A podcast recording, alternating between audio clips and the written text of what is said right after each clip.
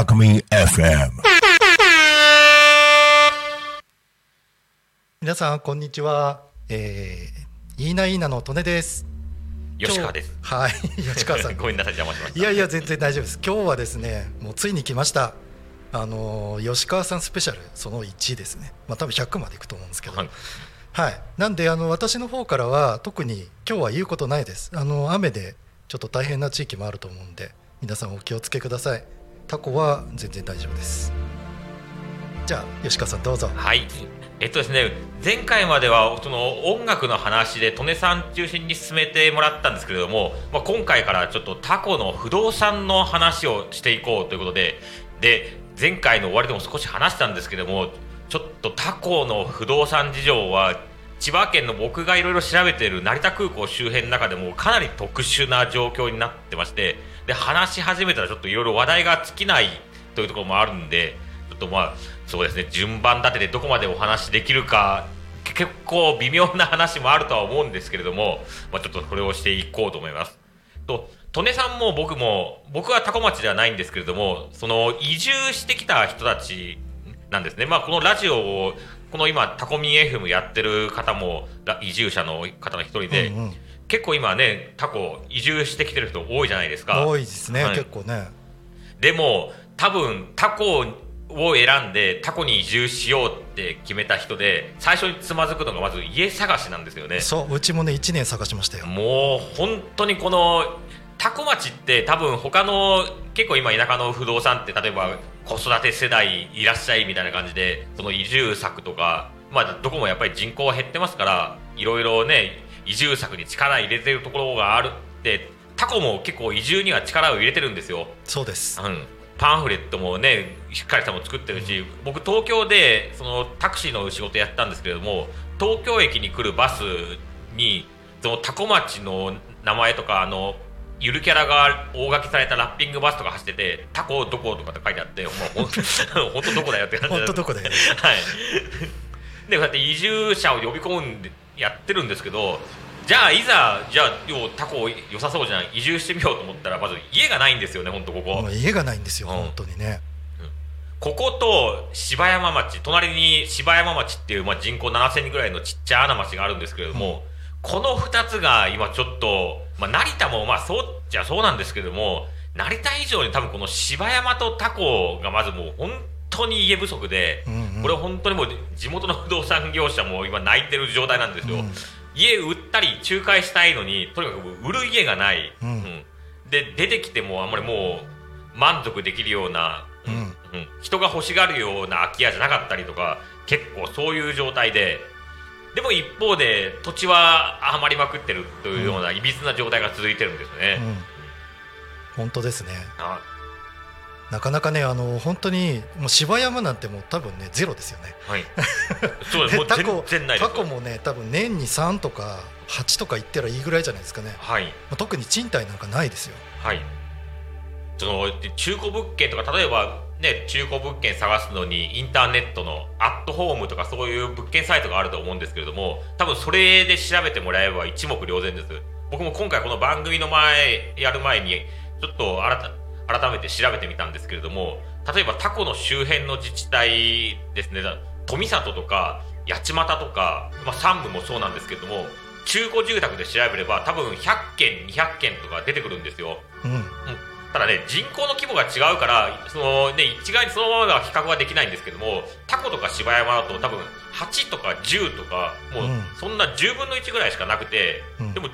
人口比で言ったら明らかに少ないんですよ中古物件が。うん少ないですね、少ないです。もう八幡とかねサムなんてもう余ってるって言ったらちょっと言い過ぎですけれども。やっちまったっていう言葉がありますから、ね、もう本当にもう。とりあえず選ぶことはできるんですけども選ぶ余地がなくて、でなんでこの柴山とタコこんなに物件が少ないかというと、まあ、もちろんもともと田舎だから出てくる物件の絶対数が少ないっていうのはもちろんあるんですけれどもえっと今ねこの成田空港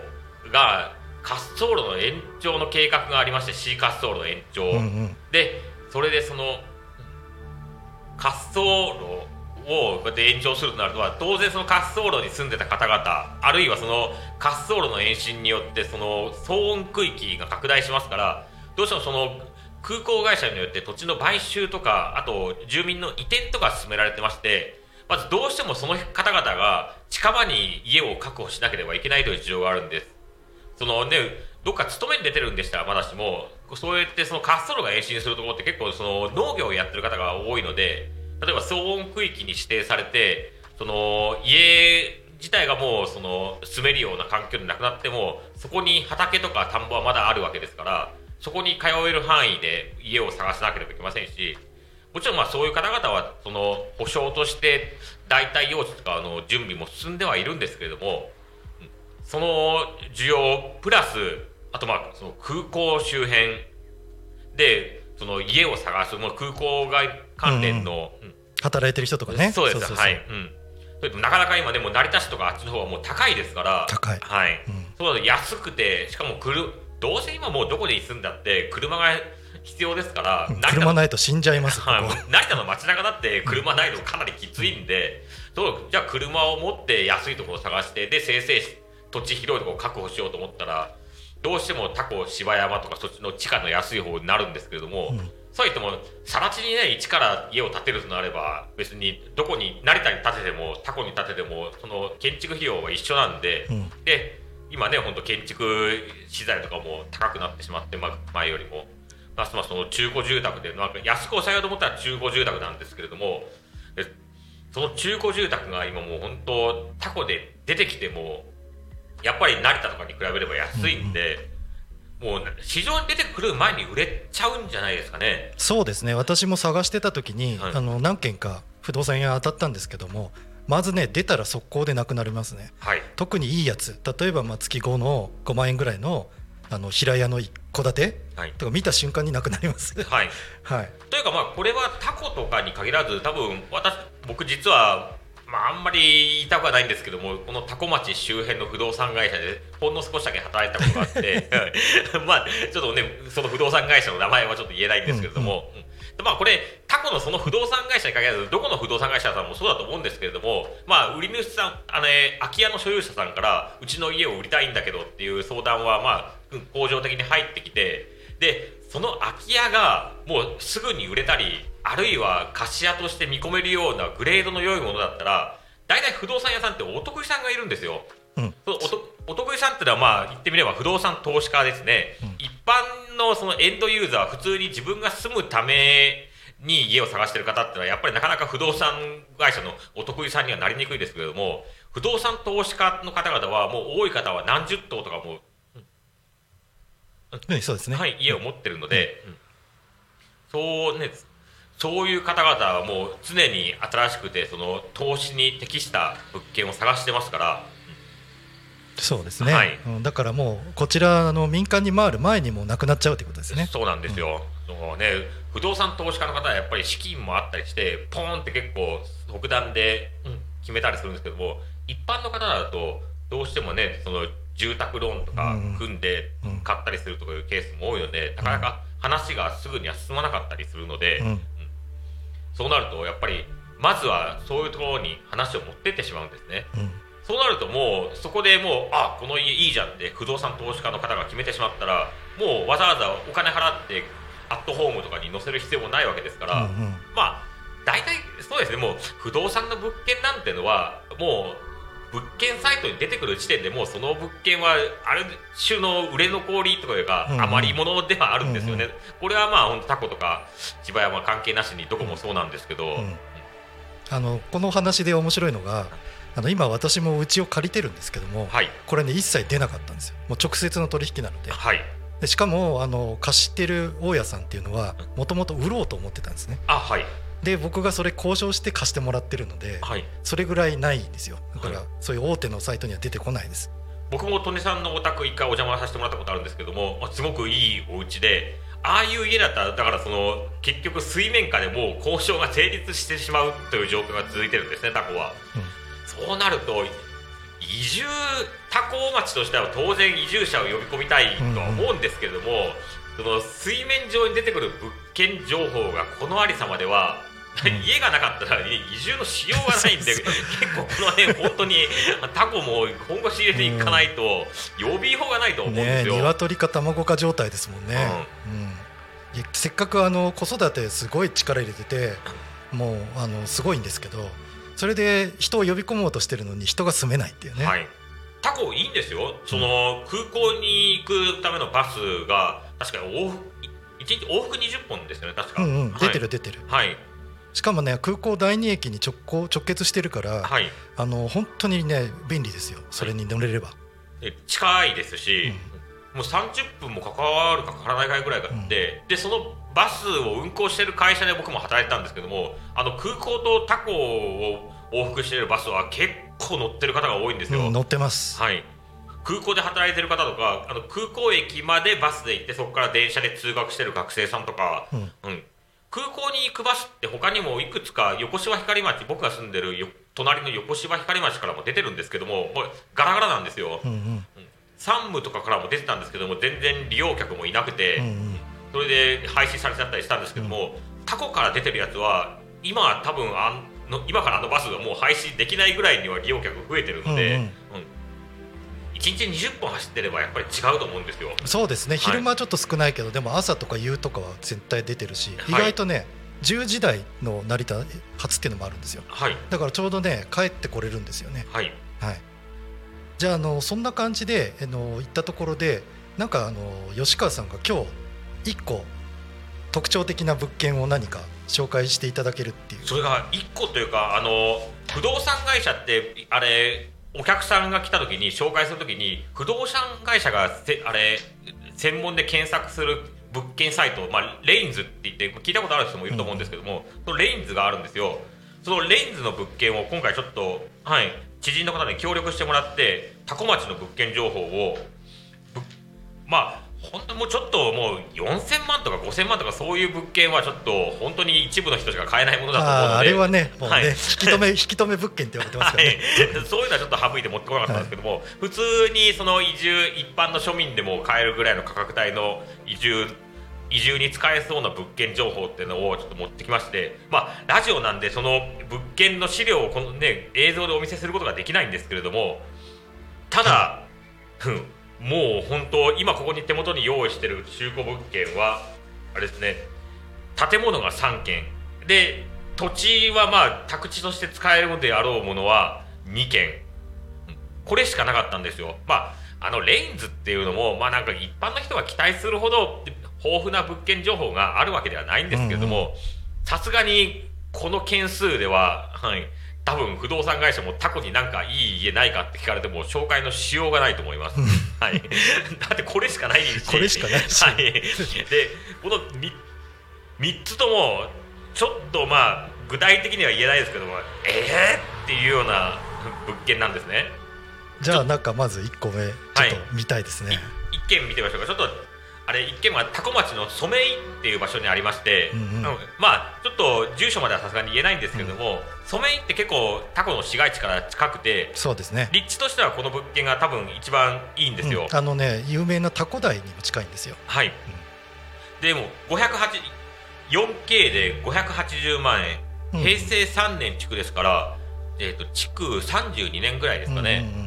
まあそ築32年で580万うんうんうんまあこの辺りでは最近の相場ぐらいの価格だとは思うんですけれども、うんうん。これは今も多分他の物件サイトでも出てたんでそっちでも確認したんですけれども、まあそのままじゃ使えないですね。ちなみに広さってどれくらいあるんですか？4K になってます。えーっと1階が和室7.5畳。キッチン4.5畳。ちょっとキッチン狭いですね狭いですね。4.5はい、うん。うん。いしかもキッチン4.5畳でしかも和室7.5畳ですからリビングとしてもちょっと間取り的にも、うんうんうん。厳しいところで2階が洋室6畳洋室4.5畳和室7.5畳あまあ2階はねまあ結構。はい。でなんか広いバルコニーがあって面白そうな建物ではあるんですよ。はい。でもこれ物件情報でも見たんですけどももう部屋の中かなり傷んでます。ああもう数百万のリフォーム費用かけないと多分使えないですうんうね、ん。それ駐車場ありですか？一応あります。はい。ですよね何台止めれるのかな？とあ車種により2台可能って。いうのあはあじゃあうちと同じぐらはいいですね。うんもう 車種によりって書いてあったら大体軽自動車2台軽自動車2台ですね。はい。そうそうそう。うんまあでもね本当2台置けるか置けないかっていうのはね結構大きいんですよねそうなんです。は。い、うん。そうこの辺りもね昔建てられた家って結構1台しか止められないところが多いんですけれどもじゃあそのね今もうどうしても家族1人1台の時代ですからこれはもうタコも一緒なんでで問題なのは別に1人1台持つのはいいんですけれどもじゃあもう1台買う時にその車をどこで置くかっていうと都会のように月決め駐車場がどこにでもあるというわけではないんですよ。ないですよ。はい、うん。まあ軽自動車に関してはそのタコは車庫証明いらないので、うんうん。うん。車あれ車庫証明取るとか取らないとかその問題はないんですけど、うん。でも現実的に置く場所がなければ買うわけにいかないですから、うんうん。うん。しね道も狭いからねそんなことできないですよ、そうなんです、はい。近所の方の目もありますし路中で済まそうという考えはやっぱりはい。良くないと思うので2台置けるということで、まあ、それで値段が強気というのもあるんですけどもこの580万円を満足した形で DIY でやるっていうのはまだ別ですけども、うん。業者さんに頼んだら、もうまあ1000万超えちゃうと思います、うん今だったら1000万超えるでしょうね。超えます、うん。はい。となるとソメイヨは確かに町から近いとは言ってもタコそのものに鉄道駅がないですから、うん。一般の不動産のうん鑑定基準で考えるとちょっと駅まで歩けない距離の築32年の家、トータルで1000何百万出すかというとちょっとまあ強気のお値段なんでちょっすけどと強気ですよね、はい。うん。まああのうちがあるところみたいに比較的中心部だったら、あの1000万近いはい。ものであっても、まあ、多分売れるって言ってたんで売れると思うんですけど、はい。染井はねちょっと微妙なんですよね、はいでもこのそれでもこのぐらいの値段で出せるぐらいにやっぱり何度も繰り返してますけど物件不足なんで、売りに出す方としてもいきなり底値から出す理由がないんですよねうんないタコの場合。ないですね。はい。まあ、これでとりあえずこの値段出してみて、まあ、よっぽど動きが、ね、反響が鈍かったらまあ下げていくって手法を取ると思うんですけれども、うんうん。うんなるほどね。でこちょっと名前は出さないけど、この売り主になっているこれ不動産会社が売り主のはずなんですけれどもこの不動産会社は会社こそ都内ですけれどもこの辺で投資物件いっぱい扱ってて結構相場感はあるはずなんでそんなおかしな値付けは、うん。はい、してないはうんずです。聞いたけどそれ値段的にもう全然僕もそんなもんだろうなと思います、で次にもう一件。これもね今の染井のものと同じ580万なんですけれども、うん。こちらはね多古町の豊見。ちょっとラジオで口で言うと、うん。タコの人じゃないとなかなかわからないですけども10に余るにうんうんうんうん。漢数字の3で豊見ね。豊見はい。豊見にあってこの豊見というのはあの昔の明治時代の開拓地の一つで、うん。まあこれ結構知ってる人と思うんです思うんですけども結構その地名に数字がついてるものは千葉でその鎌ヶ谷の初富船橋の二輪、船橋の岬柏の豊敷松戸の五甲と松戸の睦美富里の七重八街。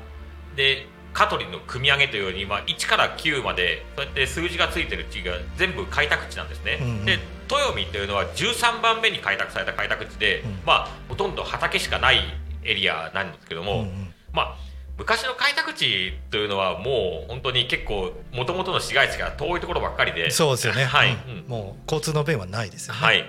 豊見もうこのタコの豊見もうん。ちょっと市街地からは離れてます。はい、うん。まず歩けないです、うん。はい、10キロはないにしてももうん。いい感じにねドライブできるぐらいの距離うですね。ですね、うん。はい。もう多分もう隣の香取に近いぐらいの距離でそのじそこのえっとですねこれはま間取りで言うと 3LDK になりますかね。さっきの染井のに比べればリビングが12畳取ってるんでああいいですね。はい。うん。まあ築年数で言えば平成3年ですがこれは同じですねやっぱり。同じですね。はい、うん。ですからその床面積とかを見てもほとんど同じ染井と同じスペックで、うん。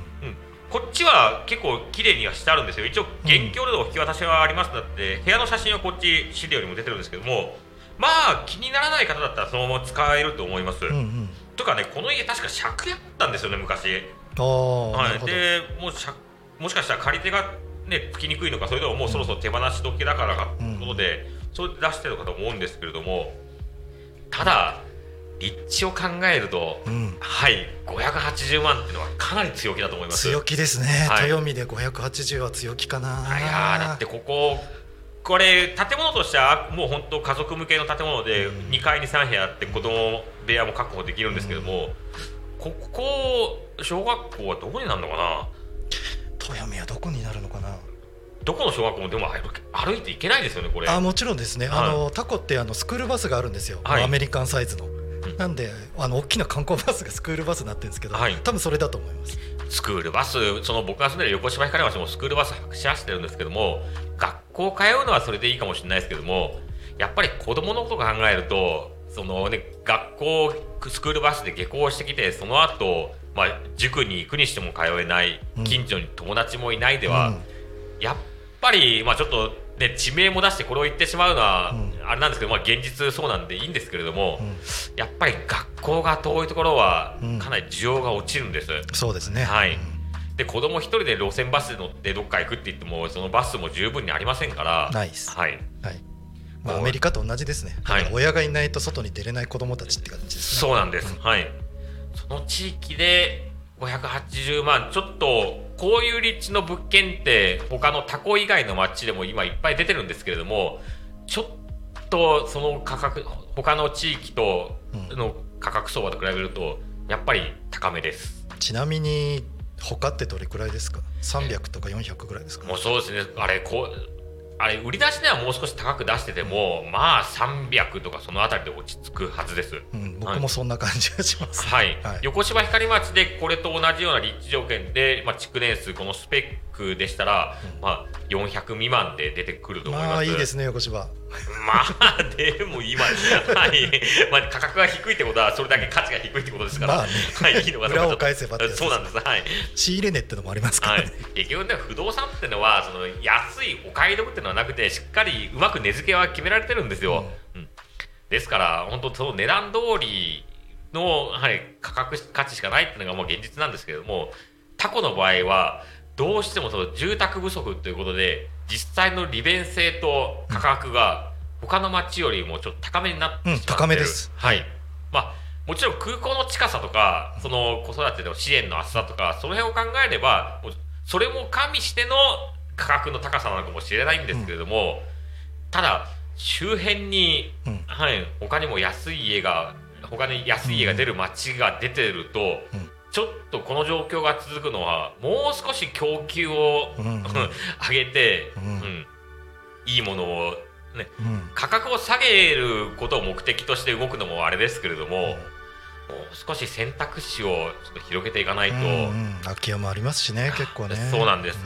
ちょっと今どこの自治体も人口を減らしてて若い人は呼びたくて移住策はかなり力入れてるはずなので、うんうん、タコ町役場の方聞いていただいてるか分かんないですけれどもちょっと本腰入れていかないと、うん、うん、そうあのね町はねなくなっちゃいます。そうです。もう住まいの根幹に関わる部分ですから、家なければどんなに子育て世代、ね、手当厚くてもテントで暮らすわけにいかないですからはい。じゃああのもう一個最後ですかね、はい、最後のやつ見ていきましょうか。もう一個はこのオーナーチェンジ物件。オーナーチェンジ物件っていうのは今すでに入居者さんがいる物件で要はだからその自己使用としては使えないですけれども、まあ、不動産投資家の方のためにその大家さんを募集している物件なんですね、うんうん、ですからこのオーナーチェンジで今なんか月額5万円で出してて価格が450万円。だそうなんです、まあね普通に都内の投資で考えると全然ねリターンできそうなもんですけど。はい。ただちょっと築年が1980年なんで、うん、だいぶ古いですねあそうですね、はい、80年っていうのはちょっと微妙な時期ですよね。はいまああと立地が飯笹なんでこれもちょっ飯笹か。ちょっと遠くて。そうですね。タコってねめちゃくちゃ広いんですよ。はい、はい、飯笹だからまあ空港寄りではあるんですけれども、うん、ちょっと生活には若干不便を感じるかもしれませんね。空港近くでも別に空港普段の生活で使うような施設ではないので、うん、まあでもただ飯笹の方はちょっともしかしたら将来的にあるかもしれないですね。何かが。あ、うん、空港に近いっていうことでそうですね、はい、さっきの豊見はちょっと不利ですけれども飯笹だと、まあ、成田の方には寄りますから、うん、うん、ではただねオーナーチェンジ物件ってやっぱりさっきも言ったように入居者さんがいるんで中見れないんですよ、うん、ですからこれを買うには内見をせずに買わなきゃいけないというデメリットがあってですから通常オーナーチェンジ物件って普通の一般の住宅よりもかなり安めなんですよ、はいはい、だから例えば、ね、賃貸で貸してて売る人でもその入居者さんにお金払って退去してもらった方が高く売れるから、うん、退去させてから売るという方もいるぐらいなんで。そうですね。退去費用っていうのも結構かかりますからね。はい、でもそれを払ってでも多分ああれ空き家の状態で売った方が高く売れたりするケースもあるので、うんうん。あえて退去させるという選択を取る方もいるんですけれども、うん。これ見る限りちょっとまだ入居中なんでしもしかしてお年寄りが住まわれてるかもしれないですね。そしたらちょっとね心情的にもね、そうなんです、うん、厳しいですよね。でやっぱりどう強制的に出すわけにいかないんでお金を積んだとしても本人が嫌だとかあとどうしても子供が学校に通ってる間出たくないというような意見もあったりするので、なかなかちょっと出てもらうのは難しいんですけどもだからこれ移住者向けの物件とは言えないんですけども、うん。でもオーナーチェンジ物件で築40年超えて450万っていうのはかなり強気だと思います。強気ですね、はいこれはちょっと びっくりしますよね、はい。タコのこの今僕は目で見てるから分かるんですけど、うん。この環境で450かよって思っちゃいますか？はい、でも不動産投資家にとっても他校はなかなか物件出ない地域になってきてるので、もしかしたらこれでも、プレミアなのかもしれないね、はいうん。手を出す方がいるのかもしれません。ただ月額5万円の物件を450万でやるとなると ちょっとね利苦しそう。割はい利割り低いんじゃないかと思います、はい。じゃああのなんかもう一個ねちょっと時間も押してきたんですけど最後に土地、土地ですね、うん。これは、ね。はい。さっきの豊見の物件580万円の豊見の物件とのすぐ近くにある土地なんですけれどもこれはですね130坪で50万円なんですよ。やったもうこのアンバランスさが本当タコの今一番の問題で 家はないんですよ。ーない。一方ではい。土地はもう本当ただ同然。はい、ただ同然なんですね、この50万円、多分値切れますよ、これ、まあうん値切れま値切れなかったらいけないんで、断言はしちゃいけないんですけども、値切れるとは思うんですよ、ある程度は。うんうん。うん。もう50万円で売る、130坪50万円で売るってことは、多分もう持ってる方、未練はないと思うんで、未練はないですよはい。ね、うんはい。どうしてもね、そのいろいろな諸費用のこと考えて、どうしても50って値付けをしてるだけで、うんうん。うん。それはねそれくらいはかかると思いますよ最低、はい、もうこの家はなくとも土地余ってる。うん、うん。なんかどっかで聞いたやつですね、はい、うん。これがまあこの余ってる土地の方を僕は普段調べてるので、うん。うん。こう今これの話をしていく していくとタコ本当に、はい、1回30分じゃねどこまで話せるのか 全然わからない、まあねあのでもねまだねまだあるんですよ。はい。まだ放送枠があったんですよ。はい。なんでね次回もちょっとね、はい。ヤバめの話もあるかもしれないですね。そうですね。ちょっとやっぱりそのどうしても住んでる方もいるので具体的にどこの場所っていうのはなかなかその明言はできないんですけれども、うん。タコの事例を中心に、うん、はいこれでもやっていこうと思いますので、はい、よろしくお願いします。はいこちらもよろしくお願いします、はい、あ今日はありがとうございました。もうね気になってもやもやして朝しか眠れないんですけど。ええあのーなんで次回もねあの吉川さんにお越しいただいてえっとよりちょっと続きはい。とか、まああの第三ね滑走路とかも拡張されたり圏央道とかできるんではい、タコも結構変わってくると思うんですよ。このもう23年後。はい、っていうのは本当に楽しみなのか何なのか。変わらなきゃいけないんですよ。そう変わらなきゃいけない。タコの場合、はい、タコの場合は変わらないと死んじゃう街なんで、はい。えもちろん町の将来のこともあるんですけども、多分その人を受け入れられるキャパシティが今タコにないのでない。はい、でも必ず需要は発生するので、うん。こんないびつな状態が続くのは、はい、えよくない、よくないですしよくないですよ。うん。指加えてみてたら非常にもったいないと思います、うん、はいじゃあねその指加えないように役所の方もぜひねお願いしますね。はい。よろしくお願いします。お願いします。じゃあ、えー、とまた来週かな？来週お願いします。はい、よろしくお願いします。じゃあ失礼します。はい。失礼します。ありがとうございました。はありがとうございます。あクラウドファンディング支援していただいた方ありがとうございます。あありがとうございます。あの引き続きよろしくお願いします。はい。よろしくお願いします。